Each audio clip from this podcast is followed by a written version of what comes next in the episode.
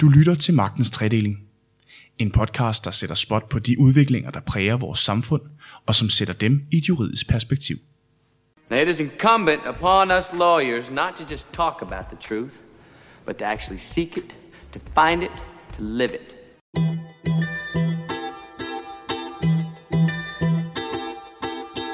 I et nyt udspil fra regeringen skal myndighederne have mulighed for øgede beføjelser i forhold til overvågning af danskerne.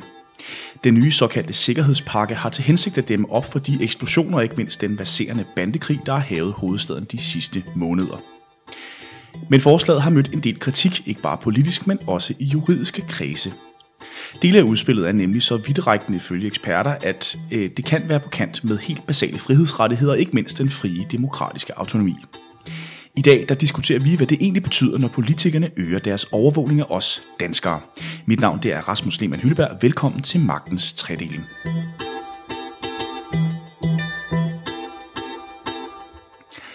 Og i dag der skal jeg byde velkommen til Birgitte Ejren Eriksson. Du er vicedirektør i Tænketanken Justitia, og så har jeg Jeppe Brugs, du er retsordfører for Socialdemokratiet. Velkommen til begge to. Tak. Tak. Øh, Jeppe, først og fremmest, hvad er helt konkret jeres forslag til de her udvidede beføjelser inden for overvågning? Jamen altså, vi har øh, 16 initiativer fordelt i tre kategorier, hvis man skal sige det på den måde. Det ene handler om øh, øget øh, tv-overvågning, altså at styrke øh, politiets mulighed for at efterforske og øh, opklare kriminalitet hurtigere gennem øget overvågning.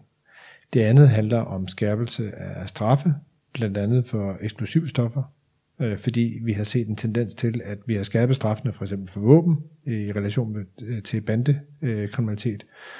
Men det har ikke rigtig været et problem med de eksplosivstoffer tidligere, øh, så det har hængt lidt efter, så det skærper vi.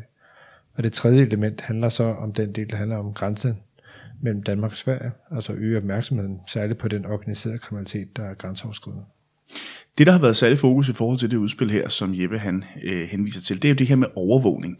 Birgitte, hvilke muligheder er der egentlig for overvågning af danskerne i dag? I Danmark har vi en øh, lov om tv-overvågning. Den gælder ikke for offentlige myndigheder, men der er et forbud for private øh, som udgangspunkt, fordi der er en hel række undtagelser. Man kan øh, blandt andet overvåge tankstationer, pengeautomater, spillekasinoer, hoteller, og man kan selvfølgelig også, hvis det er uden billedoptagelse, overvåge egne indgange og facader. Altså på mit eget hjem, for eksempel? Ja. Så der er altså øh, en hovedregel om, det må man ikke, og så en lang række undtagelser. Der er også en specifik bestemmelse om, at kommuner øh, kan overvåge, når det er i boligområder, øh, og det er kriminalitetsforebyggende. Og det er jo blandt andet et af de forslag, vi hører her. Jeppe, du markeret? Ja, det er bare for at sige, den liste over de øh, private virksomheder, som har lov til at lave overvågning, for eksempel restaurationsbranchen eller tankstationer. Det er den liste, vi påtænker at udvide, øh, og faktisk også give mulighed for, at den overvågning kan foregå på et bredere areal, end det vi kender i dag. Og så med den øh, sådan ret banebrydende ting, at vi i dag har vi et frivilligt register, hvor private øh, kan vælge at registrere deres kameraer. Og det vil faktisk gøre obligatorisk, sådan så at øh, vi ved, hvor hænger de her kameraer henne, øh, så det bliver hurtigere og mere effektivt for politiet, når de skal ud og opklare en kriminalitet. Ikke at skal rundt og kigge op i luften, men faktisk kan kigge i register og sige, hvor er det, vi kan finde de her kameraer. Kunne du ikke prøve at gå lidt mere dybt med, Jeppe, hvad argumentet egentlig er for at overføre, eller for at indføre mere overvågning? Jamen det er jo ikke for at indføre mere overvågning for overvågningens skyld. Man kan sige, at teknologien udvikler sig, så de øh, kameraer, vi i dag har hængende, har en langt højere øh, eller langt bedre billedkvalitet. Øh, og det vil sige, at det bliver et mere og mere effektivt værktøj for politiet, når man skal opklare kriminalitet.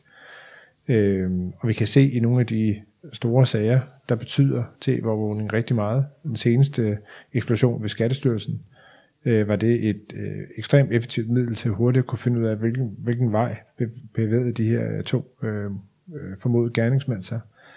Øh, og det vil sige, det er jo et spørgsmål om øh, at stille den øh, teknologi til rådighed for politiet, og sørge for, at man har et, øh, et endnu et mere effektivt øh, middel til at opklare kriminalitet. Øh, og så kan man sige, så er der jo altid med overvågning nogle dilemmaer, øh, som er forbundet med det. Altså vi pitcher jo alle sammen en lille smule ind af vores frihed for at, øh, for at give øh, politiet nogle værktøjer til at skabe endnu mere øh, forhåbentlig øh, både sikkerhed og tryghed for os borgere. Birgitte, øh, størstedelen af det her forslag, der har været behandlet i medierne, har meget handlet om de her ekstra øh, x antal 100 overvågningskameraer, det her handler om grænsekontrollen til Sverige. Øhm, men forslaget består blandt andet også i, at politiet vil få mulighed for at anskaffe sig de her fire mobile overvågningsvogne, der kan overvåge i realtid, og som kan sættes ind i forbindelse med alvorlige hændelser. Øhm, det her var blandt andet noget, der sådan sprang mig i øjnene, da jeg læste den her sikkerhedspakke. Altså, hvad betyder det, at man vil overvåge i realtid? Det betyder, at øh, politiet følger med, mens optagelsen sker. Det er så en aktiv form for overvågning, i modsætning til den passive, hvor der sker en optagelse, og så kan man senere finde optagelsen frem, hvis man ønsker at bruge den. Så i stedet for at gøre det retrospektivt, som det har været, så gør man det ligesom øh, nu og her? Ja, og det er selvfølgelig rigtig interessant, hvis man også knytter ansigtsgenkendelse til. Fordi så kan man i realtid overvåge borgere på individniveau, og simpelthen se, kortlægge deres færden. Men det vil, øh, nu altså Jeppe det her med, at vi alle sammen må afgive lidt af vores, hvad skal man sige, privatliv, lidt af vores frihed øh, i en form for the greater good, sådan som jeg hørte dig sige det, Jeppe. Øh, er det ikke øh, helt fint i relation til det her? Altså, der er ikke nogen tvivl om, at overvågning er et rigtig effektivt efterforskningsmiddel, og også et godt bevismiddel i retten. Jeg har selv øh, mødt som offentlig anklager i en del sager, hvor overvågningsbilledet har været helt afgørende for bevisførelsen. Øh, problemet her er, at man vil overvåge, altså lave en markant udvidelse af overvågning i det offentlige rum, og det er jo øh, adfærdsregulerende. Der er rigtig mange øh, borgere, som har brug for, øh, det har vi flest af os, have sit privatliv i fred. Altså man kan opføre sig, som man vil, uden at opleve fordømmelse eller diskrimination. Det kan for eksempel være øh, et ung par, der ikke tør at vise, at de er kærester før ægteskabet. Det kan være nogen, der er homoseksuelle, der ikke tør at vise det. Altså den her følelse af hele tiden at være overvåget, det, det betyder noget for en. Og derfor er det også en, en ret, som jo er øh, beskyttet i blandt den europæiske menneskerettighedskommission. Og så gælder der helt generelt et, et øh, proportionalitetsprincip. Altså man skal ikke gå videre, end det er nødvendigt. Og spørgsmålet er, om det så er opfyldt her. Det er jo et princip, som findes både i databeskyttelseslovgivningen, det findes i den helt almindelige forvaltningsret, og det findes også i menneskerettighederne. Altså der, der er flere, synes jeg, interessante pointer øh, i det, der bliver sagt her. Et, Sikkerhedsbranchen estimerer, at vi har omkring halvanden million kameraer hængende. Så øh, medmindre man har den holdning, at man skal pille dem alle sammen ned, så er det jo en realitet, at de her kameraer hænger der. Og men det gør det vel ikke mere okay, tænker jeg? Nej, nej, men jeg siger bare, at det er en realitet. Mm. Og derfor så synes jeg, at en del af kernen her også handler om at få det registreret, det der er på private. Øh, så er det der med privatlivet. Altså, det tror jeg, vi er nødt til at diskutere. Altså, hvornår, hvornår er vi i en ramme, der er omfattet af privatliv, hvornår er vi det offentlige rum, og det er ikke fordi, vi ikke kan være privat i det offentlige rum, det kan vi godt. Men, men det er jo det, vi taler om her. Vi taler jo ikke om kamera inde i, i vores egen matrikel. Øh, og, øh, og så kan man sige det her med real time, altså det er som du også selv spørger til, altså det med muligheden for at bevæge nogle kameraer rundt øh, og følge med, mens det sker. Altså langt over, altså langt over 95 procent af de kameraer, vi har, er jo passive. Altså de hænger, Politiet kan så tilgå dem på en tagstation ved at spørge om lov. Hvis, hvis de får et nej, så skal de komme med en retskendelse for at få, for, for udleveret materiale. Øh, og det er jo primært det, vi taler om. Så, ja. så får politiet selvfølgelig nogle muligheder for at have nogle kameraer, som de kan følge med, hvis der er øh, fare på færre, øh, store øh, voldelige demonstrationer, hvis der foregår en eller anden handling, øh, whatever. Øh, og, eller hvis der er nogle områder, hvor der er særlig uropræget, øh, så har man muligheden for at, at bruge dem til at sætte ind.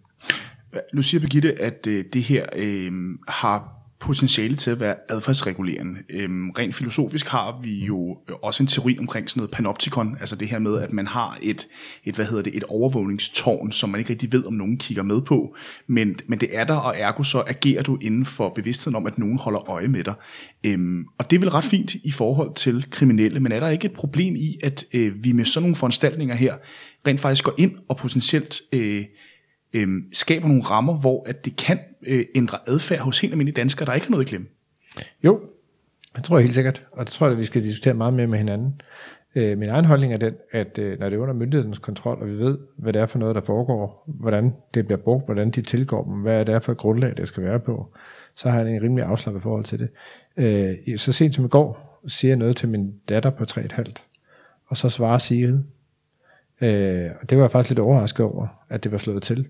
Øh, og, og du kan sige, det ændrer da min, altså jeg synes, at der er rigtig meget af det der overvågning, der foregår også på, på privaten, øh, som er helt inde i vores egen øh, dagligstue, som er kommercielt, øh, som vi diskuterer alt for lidt. Så selvfølgelig er det en relevant diskussion. Ja, altså jeg har jo en fortid i politi- og anklagemyndighed, og jeg har også en meget høj tillid til de myndigheder, men det går jo altså også galt nogle gange. Det synes jeg, at den teledatasagen viser ret tydeligt. Øh, der kan være problemer omkring håndteringen af beviser, og også med at få sagt, når der er noget galt. Øh, jeg kan også huske fra min tid i datatilsynet, hvor jeg faktisk netop havde fokus på politiets område, at der var jo, og det er der på alle steder, ulovlige opslag og læg til pressen. Jeg tænker for eksempel på den gamle sag om en meget gammel spiritusdom, øh, fra, der omhandlede Per Stig Møller, og hvor øh, det blev simpelthen lækket til pressen, at han havde den her gamle dom, og øh, bagefter, så var der rigtig mange politifolk, altså efter at øh, der var blevet skrevet om det, så var der rigtig mange, der gik ind så og kiggede på det igen og sagde, hvad var det egentlig for noget, og hvad, hvad stod der i kriminalregisteret? Øh, og det er jo ulovlige opslag. Så selvom det er nogle myndigheder, som man kan have meget, meget høj tillid til, så vil der altid være brødende kar. Altså nogen, som kan finde på at misbruge oplysningerne, lægge dem. Og så er der selvfølgelig også spørgsmål om, at de skal anvendes til. Der har været sådan en tendens til, synes jeg, når man starter med at øh, overvåge og bruge oplysninger på den måde, så starter det altid med, det er øh, for at forebygge terror, og det er jo noget, vi alle sammen kan relatere til og er bange for. Så breder det sig lidt, så bliver det også øh, hårdere kriminalitet, og så bliver det også lavere øh, former for kriminalitet. Det er blandt andet noget af det, vi har set med teleoplysninger, som jo i dag anvendes til rigtig mange forskellige kriminalitetstyper, men også om øh, PNR-oplysninger, altså oplysninger om flypassagerer, anvendelsen af de her oplysninger, den breder sig og bliver anvendt til flere og flere formål. Men argumentet øh, om, at der altid vil være brødende kar nok til, at sådan et forslag, som Socialdemokratiet og regeringen her øh, spiller ud med, at det ikke skal blive til noget. For der vil vel, altså i, altså i relation til alle, øh, både øh, altså private konstellationer og offentlige konstellationer i forhold til overvågning og indsamling af data, vil der vel altid være brødende kar, eller hvordan? Der, er alt, der vil altid være fare for misbrug. Hmm. Både internt, men også eksternt, fordi der vil også altså, der kan også være hacking. Vi ved for eksempel CSC, som er øh, øh, databehandler for politiet, der har jo tidligere været hacking i deres register. Men er det nok til at sige, at der så er udfordringer ved sådan et sikkerhedsudspil her? Jeg vil i hvert fald sige, man skal passe på med at sige, bare fordi det er en offentlig myndighed, vi har tillid til, der, der står for det, øh, så kan vi være helt rolige. Der tænker jeg, der har vi i hvert fald et problem. Men, men det er heller ikke ingen, der har sagt. Altså, jeg anerkender fuldt ud de dilemmaer. Jeg har arbejdet i skattevæsenet de seneste to og et halvt år, så også en gang med skattemedarbejdere og slår op i folks private sager, som det er dybt, dybt ulovligt, hvor man lokker den enkelte medarbejders adfærd, så man kan gå ind og øh, hive fat i de der medarbejdere potentielt og straffe dem. Det samme gør man jo i politiet. Altså, så selvfølgelig er der dilemmaer øhm, forbundet med det her, og selvfølgelig er der brødende kar. Mit lidt retoriske spørgsmål er jo bare, øh, betyder det så, at vi ingenting skal? At vi skal rulle det hele tilbage? Øh, men er der ikke også en eller anden mellemvej? Altså, jo, præcis, men derfor, derfor er vi også nødt til at forholde os til det øh, skridt på skridt, og, og dermed, jeg anerkender også, at der er sådan et glidebane-argument, som handler om, nu starter vi med det her, hvad så? Du nævner også selv ansigtsgodkendelse, eller ansigtsgenkendelse, som Københavns politi, så vil sige, det vil vi også gerne knytte på de her kameraer, det forstår jeg sådan set godt. Der har jeg for eksempel sagt, at det, det vil jeg ikke hverken svare ja eller nej til. Jeg synes faktisk, det er vigtigt, at vi har den her drøftelse. Øh, det kan være mange ting, hvad man bruger sådan noget software. Altså det kan være, hvis du går ud og henter noget billedmateriale fra en tankstation, og søger efter nogle specifikke genstande, at du så kan bruge det software til at spare masser af mandetimer. Det kan selvfølgelig også være, som du selv nævner som eksempel, det kunne være spændende at sætte det op på de her lifetime-kameraer og følge med i alle mulige kriminalitetstyper. Ikke? Og derfor synes jeg, at de her diskussioner fortjener noget mere debat end bare et simpelt ja eller nej. Og så er der selvfølgelig glidebaneargumentet, som handler om, at når man først starter det her, hvad er så det næste og det næste? Og der tror jeg bare, at jeg har det sådan, at en teknologien udvikler sig, Øh, derfor er vi selvfølgelig nødt til at tage nogle af de her drøftelser, men vi er selvfølgelig også nødt til at tage dem ud fra et udgangspunkt om, hvad er det principielle, filosofiske, øh, hvad er det for et samfund, hvad er det for et rum, offentligt rum, vi gerne vil skabe.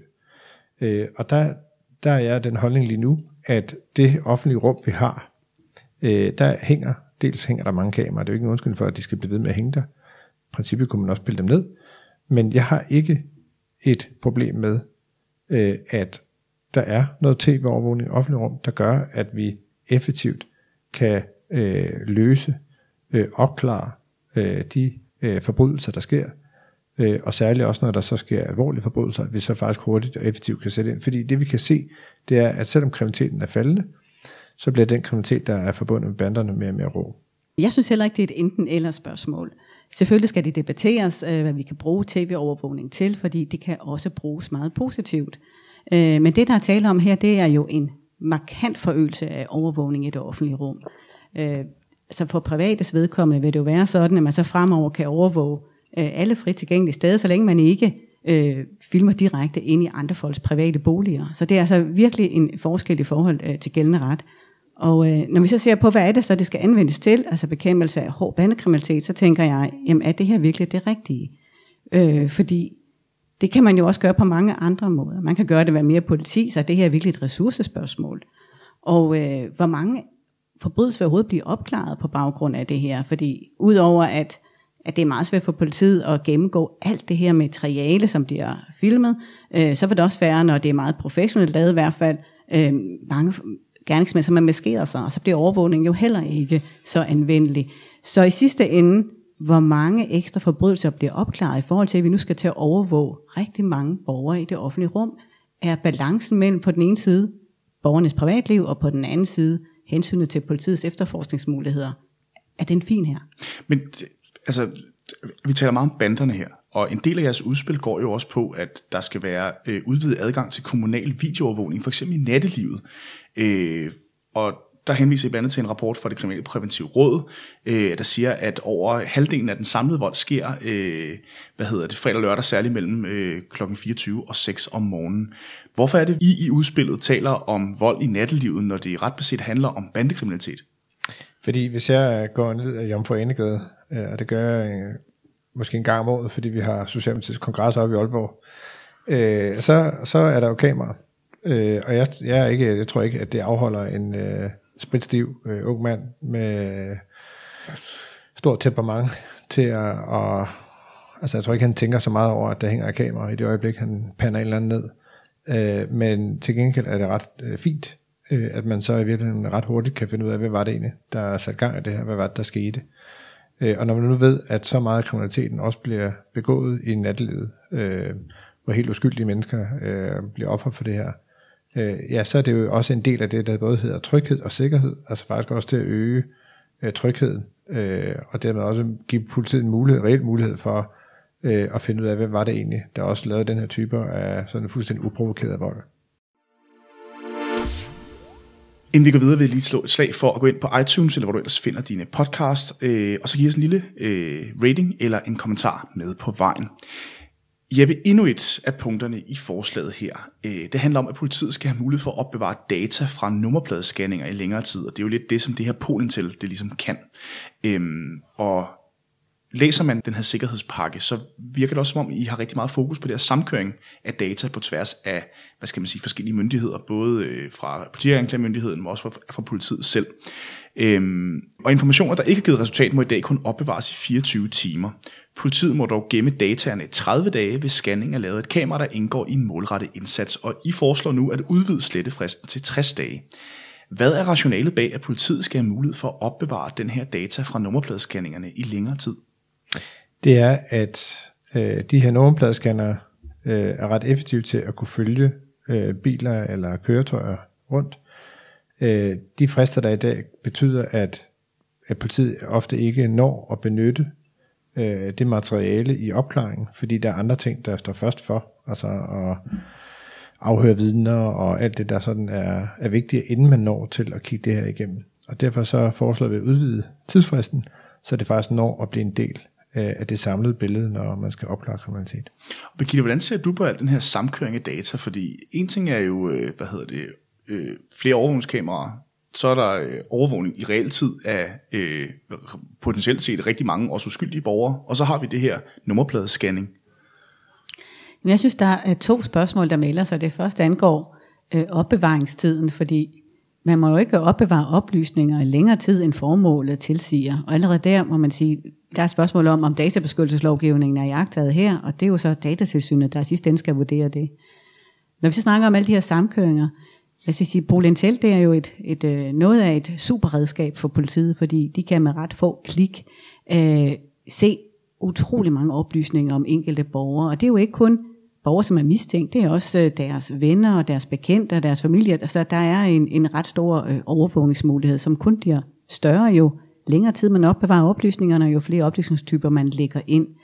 Øh, så der er selvfølgelig altid et modhensyn igen at tage. Øh, står det mål med øh, formålet? Altså er det her overhovedet proportionelt? Men står det mål med formålet her, Jeppe?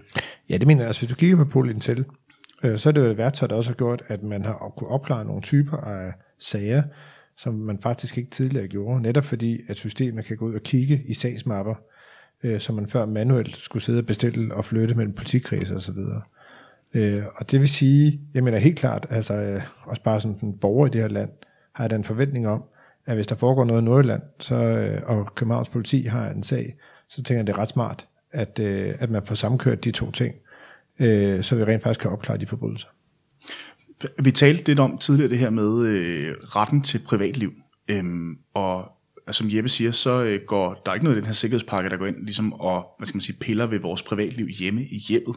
Men man har vel også et privatliv, når man er i det offentlige rum, eller hvordan Birgitte? Ja, det er svært at undgå, fordi øh, alene det, at man skal fra punkt A til punkt B, øh, afslører et eller andet om det liv, man lever, og hvem man er. Øh, så hvis man for eksempel gerne vil mødes hemmeligt med en, øh, så kan det jo så blive optaget lige pludselig, at man, øh, at man er på vej derover, at man ankommer. Øh, det kan blive øh, filmet, at man holder en anden person i hånden. Men hvorfor er det et problem i relation til det her udspil? Fordi at det er vel slet ikke det, der er hensigten her, og der er vel ikke nogen, altså lad os sige, at, altså, at det er et ulovligt øh, ægteskab, øh, eller et ulovligt øh, øh, forhold mellem to mennesker inden et ægteskab i forhold til, hvad skal man sige, religion eller minoriteter. Der er vel ikke nogen i familien, der vil få adgang til de her ting, så det vil vel ikke kunne blive opklaret på den måde her? Som udgangspunkt ikke, men som vi talte om før, så ved man jo aldrig, hvordan oplysningerne senere vil blive anvendt til flere formål. Øh, nu ved jeg godt, nu snakker jeg langt ud i fremtiden, men det, man kunne også forestille sig, at kommunerne kunne være interesseret i at anvende det her, og, og, bede om at få adgang til den her type oplysninger, det gælder opklaring af sager om mulig social snyd. Det er jo også noget, som bliver prioriteret rigtig højt, øh, både af den forhenværende og den nuværende regering. Øh, altså snyd med sociale ydelser. Og for eksempel sager med, med enlige øh, har de reelt en partner, og, og hvor mange dage om ugen er, er vedkommende så på besøg. Det er pludselig noget, som man øh, kunne anvende i den her sammenhæng. Og så begynder man jo at gå virkelig langt ind i et overvågningssamfund, hvor man kommer tæt på borgernes privatliv. Altså i god mening selvfølgelig, for man vil jo, det er et helt legitimt formål, at man gerne vil bekæmpe kriminalitet, social snyd og meget andet, men prisen bliver også bare meget høj, for det bliver en pris, hvor vi betaler med vores privatliv. Ja, hvordan forholder du dig til den præmis her, at, man, altså, at vi potentielt betaler med vores privatliv? Fordi det er vel rigtigt, som Birgitte siger, at jeg skal vel have lov til at gå ned og, øh, hvad hedder det, at handle, og så tage over til mine elskerinde, hvis jeg havde sådan en, uden øh, potentielt at blive overvåget i øh, den akt. Det er jeg enig i. Altså, jeg synes, det er et helt relevant dilemma, det der. Og nu bringer jeg noget til bordet, som er here and say, så det vil bare lige advare mod. Altså, men jeg har hørt om en sag, hvor en, en ung pige øh, af muslimsk øh, baggrund øh, går med en fyr i, i hånden, og hvor forældrene øh, mistænker noget og henvender til politiet og siger, at hun er forsvundet. Og så får de faktisk adgang til noget af det her materiale, og det kan vi altså mærke, at det er en ret dårlig øh, situation. Om den er sand, det ved jeg ikke, men det, jeg har det fra tredje part, øh, skal jeg bare lige sige. Men man kan jo godt forestille sig, at det kunne være rigtigt. Øh, og derfor er den her diskussion jo også vigtig, fordi selvfølgelig skal det være sådan, at hun har lov til at gå med en fyr i hånden, uden at forældrene kan følge med, eller bruge det advarsel om, at nu hun er forsvundet til at kunne lave social kontrol. På samme måde, så er jeg sådan set helt enig i det, det dilemma, som bliver rejst omkring kommunerne i forhold til social snyd. Altså man kan sagtens forestille sig, at det kunne være effektivt i forhold til at opklare nogle af de sager. Øh, og det vi der nødt til at diskutere med hinanden også, hvor går grænsen for det? Fordi det er jo ikke, det er jo ikke den del af det, der har været øh, formålet og hensigten her. Og der er det jo bare som lovgiver, at når vi laver lovgivning, så øh, forsøger vi jo at lave lovgivningen både så præcis, at, den, at man ved, hvad det er, der er formålet med den, men jo også så bred, at der er noget rum øh, for at arbejde for. Øh, og, øh, og, og, og det er jo også, når vi diskuterer straframmer og alt muligt andet, det er altid sådan en klassisk diskussion om, hvad er egentlig øh, hensigten her. Og, og derfor kommer vi jo til, altså derfor synes jeg, det er vigtigt øh, at diskutere, hvad er rammerne, hvad, hvad kan kommunerne bruge det her til, og hvad kan de ikke bruge det til? Men vel også, hvad må de bruge det til? Altså, hvordan sikrer du dig, at øh, den øh, data, du har, den data, du gemmer, den bliver brugt til noget reelt set? Altså, i dag er det jo sådan, nu til for eksempel, hvem må hænge kamera op, og hvem må ikke. Der har vi sådan en liste over virksomheder, der gerne må det. Nu foreslår vi at udvide den liste. Men det, der har vi jo taget stilling til, hvor går rammerne? Hvad er det, man må? Hvor langt må de pege ud? Hvad må de billeder bruges til? Så det er ikke unormalt, at man laver noget lovgivning, og så laver man noget, nogle bekendtgørelser og noget vejledning, der mere præcist beskriver, hvor går grænsen. Men pointen med den muslimske pige her, hvis hendes data altså var blevet gemt, og der ikke var et problem med hende, er den gemte data så ikke øh, ulovligt indfang? Nej, det, altså her, i, i det her tilfælde er den jo ligesom alt muligt andet reaktiv. Altså, det er noget, der ligger på et kamera, så udløber det jo øh, ud fra en, altså, øh, på et tidspunkt, tror jeg 30 dage, øh, medmindre der kommer nogen og hiver fat i det. Så, øh, så det er jo ikke, fordi det er ulovligt på den måde. Det er et spørgsmål, hvad bliver det så brugt til? Øh, og det er jo det, vi diskuterer her. Og det er selvfølgelig, det anerkender jeg fuldt som en relevant diskussion, og også en diskussion, hvor der vil være dilemmaer, og hvor vi er også nødt til at tage stilling til, hvad er det, vi vil, og hvad er det, vi ikke vil. Men jeg synes også, det siger sig selv, at jo længere tid man opbevarer oplysningerne, jo højere krav må der stilles til proportionaliteten i det. Fordi jo større synlighed er der for, at det på et eller andet tidspunkt kan komme uvedkommende til kendskab. Mm. Og der tænker jeg, det her med at udvide øh, for eksempel ANPG-oplysninger til 60 dage, øh, fordi det tager lang tid efter forske, er, er det helt usandsynligt, at man kunne forestille sig en ressourcesituation, hvor politiet simpelthen sørger for, som noget af det første, når man får en anmeldelse, at man så indhenter billeder, og så kan det være, at man først kigger på dem øh, senere, men i hvert fald, at det ikke skal være øh, langsom sagsbehandlingstid hos politiet, som er afgørende for, hvor lang tid vi opbevarer overvågningsoplysninger. Men, men jeg har ikke så meget problem med den der tid, altså om det er 60 dage eller 30 dage. Det er et spørgsmål om, hvornår er det, du tilgår de oplysninger? Altså på grundlag af hvad? Øh, og så kommer det andet dilemma, når du så har en sag, du gerne vil opklare. Øh, det var faktisk en journalist, der gav mig det eksempel. Så jamen, hvis nu der har været lækket noget fra Udenrigspolitisk Nævn i Folketinget, en diskussion, der har været beskrevet i medierne, øh, man er ved at undersøge en eller anden bandekriminalitet, og hov, så ser man en kendt journalist og en kendt politiker sidde på en café og snakke sammen. Og så kan man begynde at tænke, hov, var det egentlig foregik der en kriminel handling der? Er man fristet til at undersøge det, selvom ens ærne egentlig var noget andet? Hvis I kan følge mig. Mm. Så, så selvfølgelig er der nogle dilemmaer i, øh, hvis jeg går efter en, eller en type kriminalitet, det kan også være, at man kan se, at der foregår noget andet. Tilfældighedsfund. Øh, ja, præcis. Altså, hvor, hvor går grænsen for det? Det er helt åbenlyst, hvis nu siger, at der er en, der slår en anden ihjel, ja, så har man jo nok en eller anden form for berettet forventning om, at man reagerer på det. Men hvor, altså, du, der er selvfølgelig er der nogle dilemmaer og nogle afgrænsninger, som man er nødt til at tage stilling til. Og hvordan forholder jeres sikkerhedspakke sig til lige præcis de dilemmaer her? Altså i relation til mere overvågning? Jamen, det, det forholder sig til, at den havde både en sikkerhed og en tryghedspakke. Øh, og nu har vi været på nogle eksempler. Det ene var overvågning i øh, Jomfru Anegade eller andre steder, som handler om den der tilfældige øh, kriminalitet, der foregår. Mm øh, hvor man så får mulighed for at opklare det. Øh, og det andet er så lidt mere specifikke, der er foregået en forbrydelse. Øh, vi prøver at følge ud efter hvad for nogle spor. Øh, og der handler det jo om den forbrydelse, hvor man forfølger det spor, og ikke så meget andet. Øh, jeg synes også, det er vigtigt, at vi ser på, hvordan altså, vi så beskytter borgerne bedst muligt, hvis der kommer mere overvågning. Nu, nu taler du om, at der skal være nogle klare regler for, hvad man så må og ikke må, og det synes jeg er et rigtig, rigtig godt skridt på vejen, og, og der skal selvfølgelig også ske lokning af, hvem der anvender oplysninger mm. osv.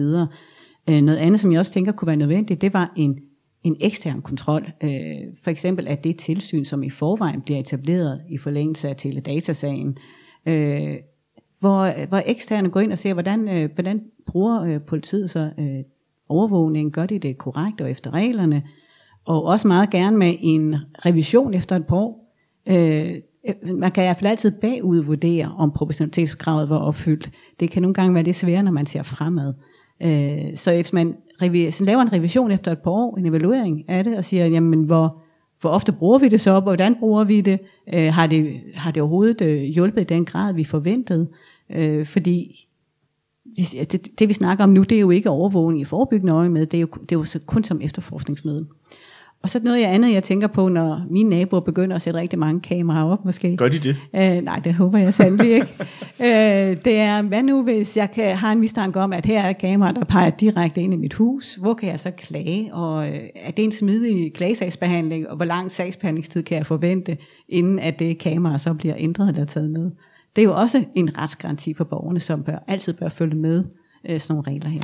Hvad er din kommentar til det her, Jeppe, i forhold til øh, øget tilsyn øh, fra eksterne, men også øh, en mere transparent adgang til klage?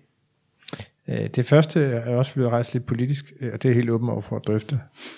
Det tænker jeg sådan set, at vi kan, få en fornuftig drøftelse af. Altså, jeg synes ikke, det lyder helt ufornuftigt, at der er tilsyn med det. Det har vi også i dag med efterretningstjenesterne. Altså, der er jo et tilsyn, som er meget, meget tæt på vores efterretningstjenester, også fordi de jo ikke er underlagt anden form for kontrol, fordi i sagens natur, at det, de laver, er afskåret for offentligheden. Øh, Så, så det, det tænker jeg egentlig godt, at man, altså jeg kan forestille mig, at vi kan, vi kan drøfte, øh, og se om vi kan finde noget på. Så er der det andet. Altså jeg er ikke sikker på, at vi slipper for naboklager og krige, og hvis ikke man kan løse det mindeligt med sin nabo, så er det allerede i dag. Altså jeg vil jo sige, hvor det, om det ikke er overvågende, så andet, øh, hvor man kan sige af hinanden på kryds og tværs. Øh, så, øh, så, så altså, jeg vil ikke afvise, at der vil være afledte konsekvenser, men det her forslag handler jo bare ikke om naboen. Altså, der er jo ikke noget i den her pakke, der giver naboen lov til at pege kamera ind i din have. Øh, her taler vi om virksomheder, og vi taler om offentlige institutioner, og vi taler om kommuner. Så her til sidst, øh, vær ordentlig ved din nabo, så er der i hvert fald ikke nabokrig så langt. Man skal altid være sød ved sin nabo, men det, er bare ikke, det har intet med det her forslag at gøre. Godt så. Tusind tak til begge to, fordi I havde lyst til at komme og til at snakke med mig om overvågning. Øh, Magtens tredeling kan findes på iTunes, eller hvor du ellers finder dine podcasts, og så kan du altid læse mere på k-news.dk. K-News og Magtens tredeling er produceret af Karno Group.